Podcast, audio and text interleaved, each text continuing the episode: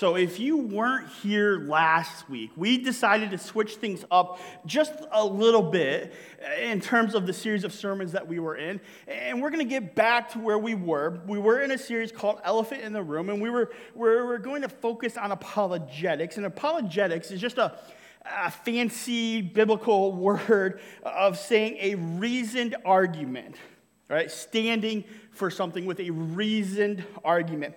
Uh, but as we were getting into that series, I really felt like the Spirit of God uh, was telling us to kind of take a beat, right? to pause for a moment and have a team meeting. And that's what we did uh, last week. We had a bit of a team uh, meeting, and we talked about how, as Christians, we're not put here just to win a, a cultural war.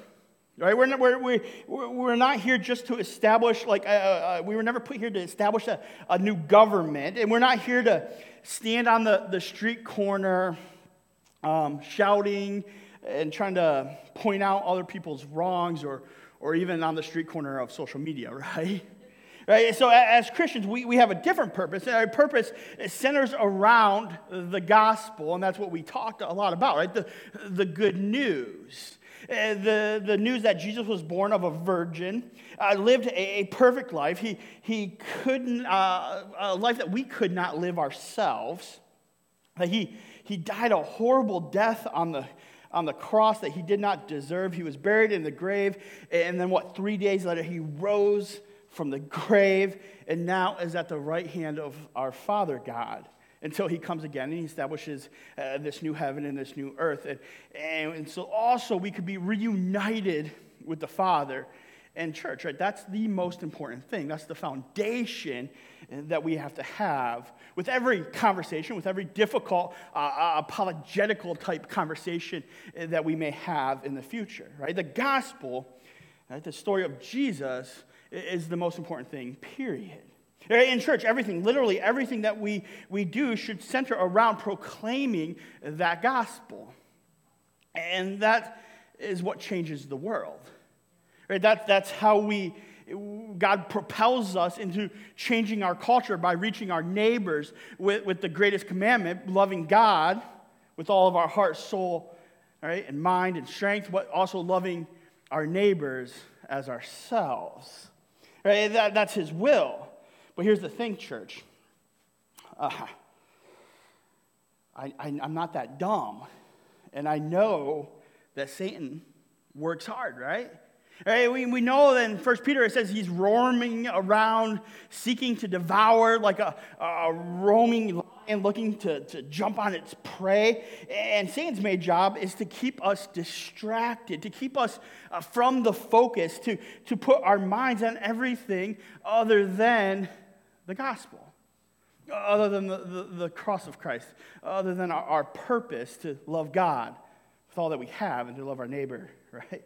And so you could say it like this Satan's job is to create chaos.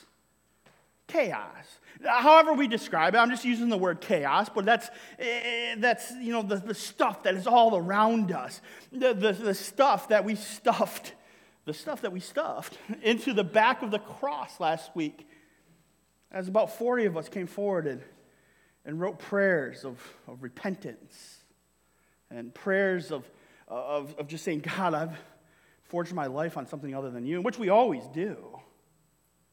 But these things are distracting me from you, from your purpose, from your kingdom. So, however we describe it, it's chaos. And chaos, it's a funny word because if I asked everyone to get in a line right here, right now, today, and I asked you to define chaos to me, if I lined up everyone one by one in this row, I would get 60 different definitions of the word chaos. Right? Chaos is powerful, it's painful, it's a little bit messy, and it's loud, but, but it can also be quiet. Right? Chaos can be tear filled, look a little like brokenness, despair. Right? I mean, just look, can you, can you just picture this, this image? Can you see a, a teenage girl sitting at her desk working hard her math homework for the evening? And you see her kind of wince and pain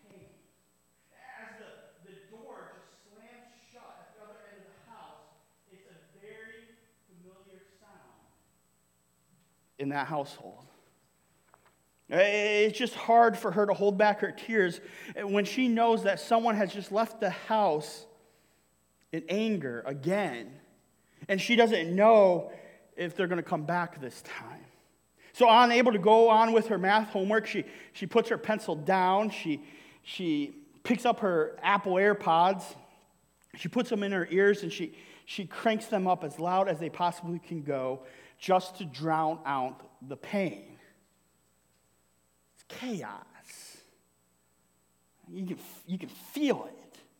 Right, what, what, about a soldier? Can you see a soldier? He's, he's carrying a, a, duffel bag over his shoulder and he walks away from the, the camp, away from the base, and he's headed toward a, a big solitary tree that's off in the distance. And he, he goes out and he finds the perfect spot under that tree and he sets the bag down. He pulls out three helmets, three sets of boots, and three rifles. He takes the boots, he lines them up in a nice, neat row, placing them side by side. He then uh, he takes the, the rifles and he, he plunges um, them down to the ground with the bayonet fixed on them. Then he puts the helmet on top. Then, with his, his still bloody and dirty hands, right, shaking, standing there, quietly remembering at these three little makeshift memorials his friends, his brothers. It's chaos. Oh, or how about one more story, real quick? Right, can you see an older gentleman sitting at the funeral? He's quietly sitting off to the side by himself. And behind him, there are family, there's friends, there's concerned ones, people who, who love him very, very much. All, is, all this is taking place because in the, the middle of the room, looming over uh, just the, the entire room, is this casket. And inside the casket is this man's wife. And the last 48 hours have been the longest that this man and this, his wife have been apart in 48 years of, of marriage. And after today, he'll spend the first night alone in his home. And as he sits there, right, tears begin to form in his eyes. Do you know what chaos looks like? We, we know what it feels like to have chaos in our lives, Foundry Church. Right? We all know uh, the mess that our lives can feel like, or the, the, the shame uh, that we have uh, about things that have happened or are happening, or the, the things that distract us from the gospel. Now, like I said, if you were here last week, we wrote down uh, something that is creating a distance between us and God that we needed to repent of. And I would be willing to bet that, that those things, every item that was written down on those sheets of paper, or even the things that we just prayed about before we took communion, right, I, I would be willing to bet that those things, right, you don't feel peace about those things. Right, you feel a little topsy turvy on the inside about those things, a little maybe uh, disappointed, uh, a little bit of chaos may come to mind. Maybe, maybe just a feeling of chaos, but, but it's rooted in, in being distracted. There is, there's just so much going on in your life. It's been so busy, so your priorities are a little off. Chaos, just a storm of chaos is what we're feeling. And those little slips of paper, whatever you wrote down, eh, go to show that there are many situations that we could have talked about stories eh, that I could have shared.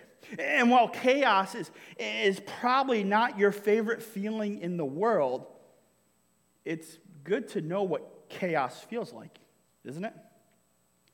It's good because it keeps things real. Right? Chaos, it keeps things in perspective. It keeps us a little bit honest. It reminds us that there is something bigger. That's why we, we, we a lot of times cry out and worship when there's chaos in our lives. And it points us to something better. So the real question is, is how do we get to something better?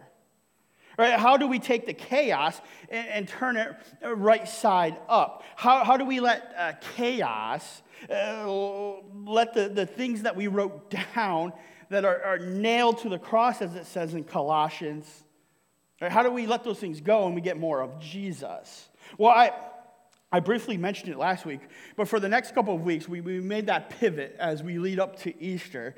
And I want to continue to refocus on it how to get, how to get more uh, growth, how to get this, this peace, how to get more Jesus into our life so that we can share Jesus, how, how we can be disciples who make disciples, right? How to find peace while we're forging our life on God. And that in turn will help us in life right? To, to lose chaos and to be that disciple who makes disciples. And so this is, this is how, right?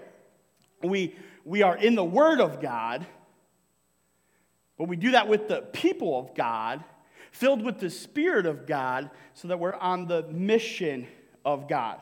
So today, let's just focus on that very first step the Word of God. Now, I, I cannot tell you the importance of being in the Word of God. In fact, I really don't have to tell you. A few groups uh, did a study. The American Bible Society recently came out with a study and said that if, the, if people spend a couple minutes a week, right, just a couple minutes a week, at least four days a week, reading the Bible, there are nine things that happen. Right, the first is this take a look. They're more generous to church and to charity. Right, just a few minutes for four days a week. You, you have more vibrant prayer lives. Uh, there are more, they are more likely to attend church. You're, you're more likely to volunteer in church and in the community. Uh, you have a greater commitment to Jesus Christ, right? The God that we're forging our life on. Right? We have, uh, we might attain a higher level of education. Uh, we have a sense of divine calling in our work, what we do. We know it's on purpose for a reason. Right? That, that's American Bible Society. Lifeway Research states this if you spend a few minutes every day reading your Bible, this is what happens.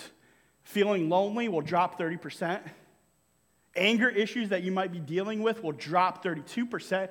Bitterness in relationships drops 40%. Alcoholism drops 57%. Sex outside of marriage drops 68%. Feeling, feeling spiritually stagnant will drop 60%. Viewing pornography drops 61%. Now, get this sharing your faith, something we're all called to do, jumps 200%, right? And discipling others, so not just leading people to Christ, right, but, but teaching them the commandments of the Lord to obey these things, jumps 230%. Right? Does anybody want those things in your life? Right? Anyone want to be more generous and really uh, want to pray more? Anybody want to have a divine calling on your life? Right? Less bitterness, more evangelism and discipleship? It's the Word of God. Right? We all have that, and it's right here in our Bibles. But, but as always, like I said, Satan is trying to cause chaos to distract us. And so there are some challenges to being in the Word of God. Eh, that I just want to make us aware of as we're preparing our hearts leading up to this Easter season. The first one is this looking in all the wrong places. That's one of the first challenges uh, that we have to be aware of. Listen, if, if we're not in the Bible every day, we will develop a weak faith. A weak faith. And you might be thinking, well, that's kind of overreacting, Andrew. A weak faith? Right? Well, listen, we live in a, wor- a world where at a literal moment's notice, we can have access to every piece of information that there ever has been. Right? Like the, the flick of a finger, we can know anything. I mean, I was in a, I'm in this, this nerd group. Uh, it's a theology study group that we, and I'm supposed to, they gave me, I'm supposed to study AI and how that's going to affect preaching in the next five years. And I wasn't very happy about this assignment. um, and so I had to sit with the people who chat. Um, I even forget the name because that's how excited I was for the meeting. What? Yeah, they know. Cameron and Trent know. Um, I to sit with them this week from, from 11 o'clock to 2 o'clock on Thursday, right? Prime working hours to learn how to use chat uh, to learn how to use that. Right? And listen, I thought it was just going to be Google 2.0. It's not. Right? It's not. We can know anything at the snap of a finger. Listen, we live in a world where people are influencing us all the time. It's just the way it is. If you go to school, uh, the, there are people there that are influencing your mind. If you go to work, there are people at your job who are influencing your mind. If you watch the news, uh, there are people of that particular news station that are going to influence uh, your mind. It's like this our minds are always being discipled. And if we're spending 99% of our time being discipled by something other than the Word of God, well, then we're spending 99% of our time being discipled by someone or something other than God. Right? We're not forging our life on God. Right? Parents, let me give you an example uh, and see if this makes sense. Right? Do you remember the first time that your kid came home and they said they needed a new phone? And they were begging. They were pleading, and every chance they got, they gave you a list of reasons why they needed that new phone. And you kept saying no because you wanted to protect them from the mess of having a phone and what that all entails as long as possible. And of course, the day came where, where they come to you and they say this they say, everyone else's parents got them a phone. And, and this was the immediate response you had. Well, I'm not everyone else's parents. Right? That is what God is trying to say to us when we look up at the heavens and we say, well, everyone else is doing this. Or everyone else uh, thinks this way, or everyone else says that this is okay. God is, is looking down on us and He's saying, I'm not everyone else. He says, I am. It's His name. Right? God is looking down and He says, I'm not everyone else. I am. He says, I am the truth in a world that says that there is no absolute truth. He, he says, I am patience in a world that says, hurry up or you're going to miss out. He says, I am kindness in a world that says kindness is only for people who look, act, and think like you. He says, I am the way in a world that says there are a million ways. He says, No, I'm the way. He says, I am the peace in a chaotic world. All right, but church, Foundry. We, we miss all that because we are looking to everything else but Jesus. Right? To, to every other place and person and, and TikTok video that there is, right, church? We cannot look at our lives and wonder why it always feels so messy when we're not willing to take five minutes each day to let our minds be influenced by the Prince of Peace. Right? We cannot keep looking in all the wrong places and expect to find all the right things. Right? The, the, uh, that's one challenge. The other challenge can actually come from the church itself, and, and it's like this it's, it's this it's giving the final authority to anything other than the Word of God. Right? Listen, let me explain. There, there are some areas uh, where the church, and I'm talking the big C church, uh, the global church, right? That all, like all the churches, uh, we, we give the final authority to something other than God. Sometimes we, as the Big C church, let things creep in and influence us into letting other things become uh, the final say. And these things are, are either cultural, um, emotional, or even like historical, however we want to say it. So let me explain. Right? Sometimes, in an effort to reach uh, the world, the culture, we let the culture tell us what is true, what is right, uh, what is the way. It's happened since the very foundation of the church, the very founding of the church in the book of Acts. In the Bible, Paul wrote a letter after letter to churches who were, who were letting cultural ideas of truth seep in and change what God wanted for his church. Heck, right? And uh, the church in Corinthian uh, in Corinth uh, was getting drunk from communion uh, because in, in their world, in their time period, when you were worshiping the idols, you would get drunk and you would do things in their temples that God was definitely not on board with. Right? And so he's like, no. And then the church in Corinth, they were like, hey, this looks fun, let's do that. And God was like, no. And things, things like this have been happening uh, since then, right? Before the Reformation uh, movement by Luther and others, the church was selling salvation. No, right? And then the, people were, were, were using the, the institution of the church to, to justify enslaving people. Again, right? The word of God. No, it says, right? You get the point. The final authority for all things is found in God's word alone. Right? Period. And not from outside sources that, that this world has to offer. Right? But sometimes it's not outside sources. Sometimes we're influenced by our own feelings and emotions. Church, right? God uh, can and definitely does still speak to us, but if your journal or if your dreams are more important to you than the Word of God, you might be letting those things influence you. Right? And the Word of God is steady and it's on changing on like our feelings and situations. So be sure to measure the, the, the special message you get from God against the Word of God every time. And then the final influence can sometimes come from the church itself in terms of, of history, right? Or, or, or, liturgy, however we want to say it, right? Church, I, I want to be clear. I, I love liturgy. I'm a man who likes order and plans and everything in its place. I love to follow a pattern and a rhythm. If I could, we would sing the doxology every week. We even follow a liturgy, just an order of service. It's in our bulletin. But if I, but if I find myself worshiping tradition of things before God, then what am I doing? I'm, I'm missing the mark. Right? There's an old saying in our heritage that warns against the worshiping the methods that we use over the method uh, maker, and it goes like this it simply says, Methods are many, principles are few. Methods always change, principles never do. Right? Our, our principles come from the Word of God. So, liturgy, church tradition, and heritage are great.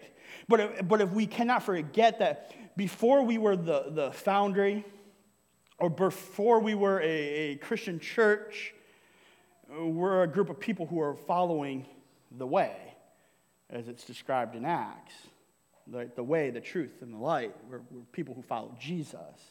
And, and there were no church buildings. There, there, were, there were people meeting in people's houses. We just talked to each other about what God is doing in our lives. And there were no responsive readings or doxologies or hymns versus modern worship debates. There's just worship of our God. Now, we must follow God's word above all other things. Right? The best human ideas are still human ideas and not as good as God's. We must follow the, the word over what the culture says, over what our emotions say, and what over tradition says.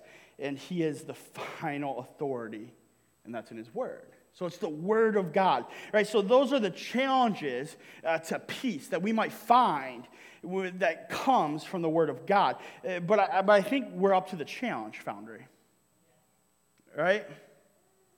I, I, I know we are. We have to be. Right? And here's how we face those challenges head on. First, we, we face those challenges in our home. Look at what it says in your Bibles in Deuteronomy 6. Go ahead and turn there. Deuteronomy is in the Old Testament. You can use the Bibles that are in the seats in front of you, and you can take those with you. They are free for you to use, to take, to have. All right, Deuteronomy is in the Old Testament. Turn to it. Use the table of contents if you need to. Deuteronomy chapter 6, verses 4 through 9. And this is how we start this fight. Right, it simply says this Hear, O Israel, the Lord our God, the Lord is one.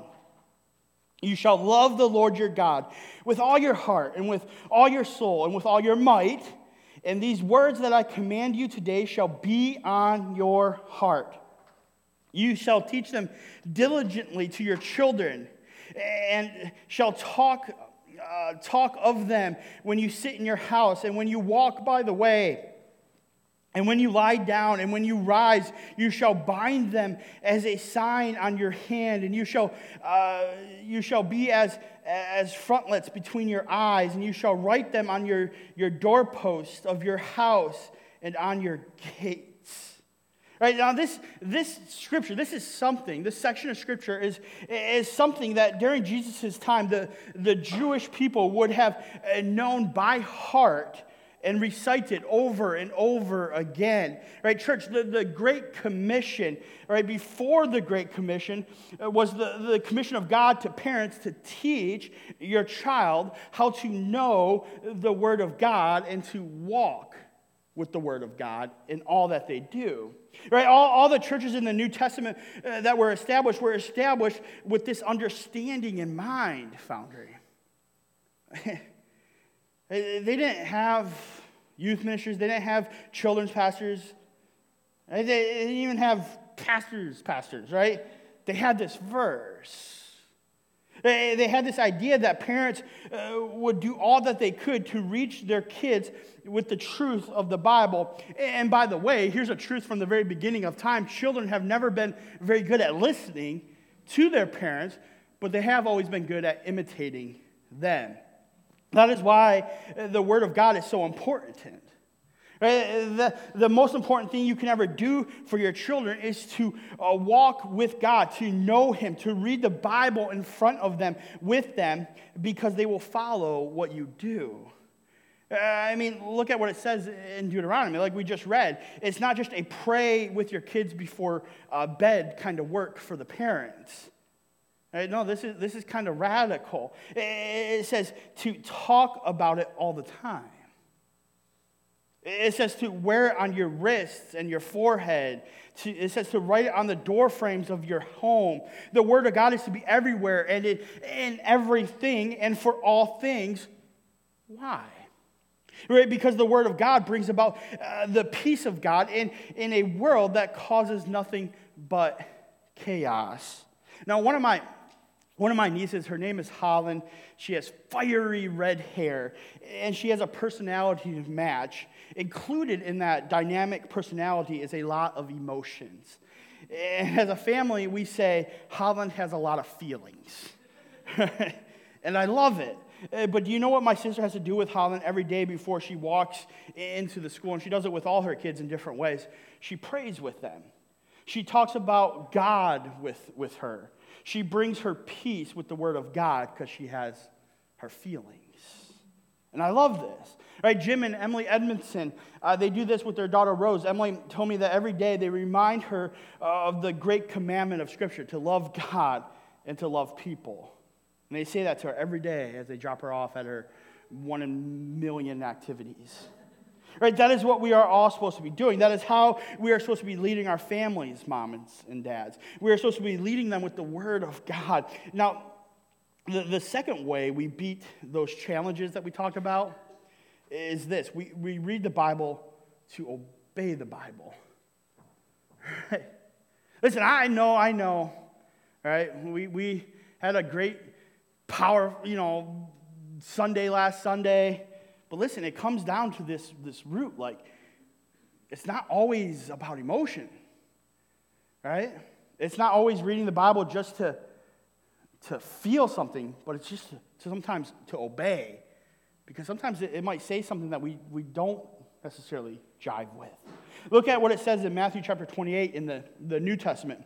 Turn there in your Bibles because this is one of the, the sections of Scripture that we should have highlighted in our Bibles or underlined.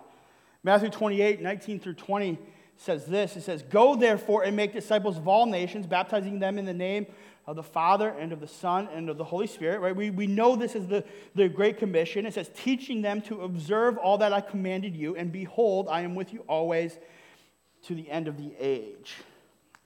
Now, this is a verse that you've probably heard a lot around here at the Foundry. Uh, but I want to draw your attention to something here. Uh, it says, uh, it says that we are to make disciples by baptizing them and then by teaching them to obey everything that He's commanded us. Right? Does it say to teach them to know everything? No, right? It says to teach them to obey to obey, right? Church, there's a lot of people in this world who know a lot about the Bible, but they do not obey the Bible. Do, do you know anybody like that, right? People who can quote a lot of Bible at you, but they don't know Jesus, right? It's this it's, it's because, right, knowing the Word of God and obeying the Word of God are two very different things. Church, some, sometimes I, I think we make it a little bit too complicated than what it is. Right? We think that the Word of God is a lofty thing, a thing that, that is only good for scholars to read. Uh, or, and little old us, we can't, we can't do it. It's not for us to understand. That's not true. Right? The, the Word of God is practical, it's applicable, and it's knowable by all of us. Right? 99% of us are struggling with things like forgiveness and coveting and worry, and how to deal with all that is right here in, in our laps. Right? And it's readable, and we can apply it. We just need to, we just need to do it. And finally, we stand up to the challenges by, by doing this. We, we're reading the Bible to ensure our leaders are worth following. I mean, look at what it says in, in Acts chapter 17. Let me, let me flip over there because this is just a, a cool story.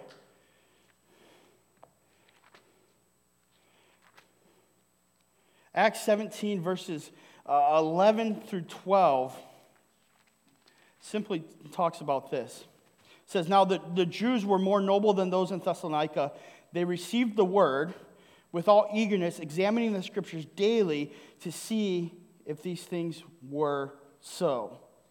Many of them therefore believed, with not a few Greek women of high standing as well as men. Right, this, is, this is every church's dream. Right, because the people of the church were examining uh, the scriptures every day to make sure that their, their pastor, that their elders, that the people who were talking were telling them the truth. Listen, I say this often from up here, but don't take my word for it, right? You got to take God's word for it. Examine the text that we read each Sunday. Read it over and over again. You, you study it, you pray about it, you obey it for yourself. Right? Mackenzie in our table group, in our, in our Bible study, our small group, reminded me of a quote, and we don't know who said it, so we're attributing it to her. Um, she said, it's, it's, it's, right, it's, if the only time you are in the Word of God is when you hear it from your preacher on Sunday morning, and then you're living off the crumbs from another man's table, when you could be living off the full bread of life. All right, Mackenzie. All right, listen, we're not going to be able to fight the chaos of this world, the lies of this world, the busyness of this world, the things that we wrote down in such a powerful moment right, we're not going to be able to fight for the names that are on our locks, the people that we're, we're trying to, to lead to Christ, the, the people who we're trying to share the gospel with if we only spend 30 minutes each Sunday in the Word of God. Right, you cannot win the battle if you're not willing to pick up the weapon. You, you know, all those messy subjects, those elephant in the room topics that I promise we're going to get back to, uh, all those topics can be addressed if we're not, can't be addressed if we're not willing to pick up our Bibles and to learn the truth. Right? All, the, all the chaos of this world cannot be stopped if we're not uh, willing to, to stop just for a, a few minutes each day and rest in the Prince of Peace and His Word. Right? I want so much for our church than a Sunday kind of faith. Right? God wants so much for His people than just a couple hours each week. He, he wants life changing world moving, spirit filled people who have peace amidst chaos.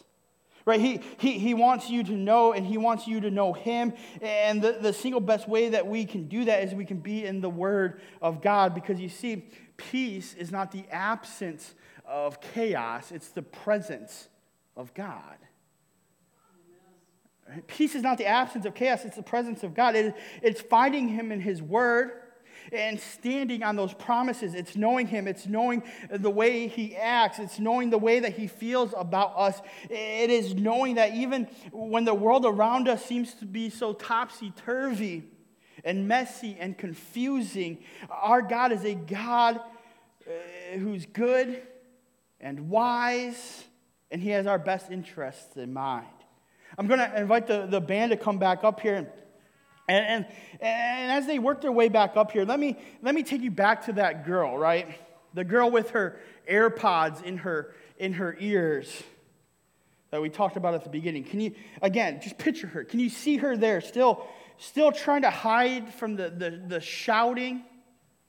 And still trying to figure out algebra amidst all that mess.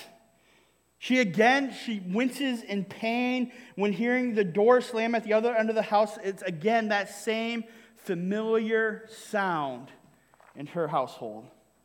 And as she, she turns up those AirPods, it's not music we hear. No, no, she's listening to these words from Psalms 45 where it says, God is our refuge and strength. A very present help in trouble. Therefore, we will not fear though the earth gives away, though the, the mountains be moved into the heart of the sea, though its waters roar and form, though the, the waters tremble and its swelling. God is our refuge and our strength. It's peace. Peace is not the absence of the chaos, it's the presence of God. Right now, remember that soldier. Can you see that soldier? He's carrying that duffel bag, it's over his shoulder. He, he, he walks away from the camp. He's headed toward that big solitary tree. He goes out and he finds a good spot under that tree. He sets the bag down. He unzips it and he pulls out those three helmets, those three sets of boots and three rifles. And he, he takes the boots, he lines them neatly in a row, placing them side by side. He takes the, the rifles, he fixes bayonets on them, and he, with a great force, he plunges them down into the dirt. Then, with his still bloody and dirty, shaky hands, he places neatly the helmets on top of those rifles. Then he goes back into his bag and he pulls out a, a, pack of cloth and he unwraps the cloth to reveal a Bible. And he stands there in front of these three little uh, memorials and he turns to John 15 13, where it says, No greater love has no one than this to lay down one's life for one's friend. It's peace. Right? Peace is not the absence of chaos, it's the presence of God. And he got that from the, the Word of God. And don't forget the, the wonderful old gentleman sitting at a funeral. He's just sitting there off, off to the side, and behind him are all those family, all those friends, all those concerned ones, people who love him very much. And all this because in the middle of the room, like we said, there looming is a casket, just a shadow over the whole room. And inside that casket is the man's wife, and the last 48 hours have been the longest that this man and his wife have been apart in their 48 years of marriage. And again, after today, he'll spend the first night alone in his home. He begins to cry. He, he cries because the minister announces that the final scripture reading will be from Revelation, and he knew it was coming, but the words were more powerful than ever when the, the minister read Revelation 21, verse 4, where it says, He will wipe away every tear from their eyes, and death shall be no more. Neither shall there be mourning, nor crying, nor pain anymore, for the former things have passed away. It's peace. You see, church, right? Again, peace is not the absence of chaos, it's the presence of God. And we get that with the Word of God. We get that when we are in community with the people of God, which we'll talk about next week. We get that eh, by the Spirit of God, which He's given us as a helper, which we'll talk again in a little bit all because we have a mission. You notice that, that these people, that their stories, they didn't change, but peace still came because of the presence of God, right? These, these sticky subjects that we were talking about and we'll talk about. Believe me, right? We have peace in those.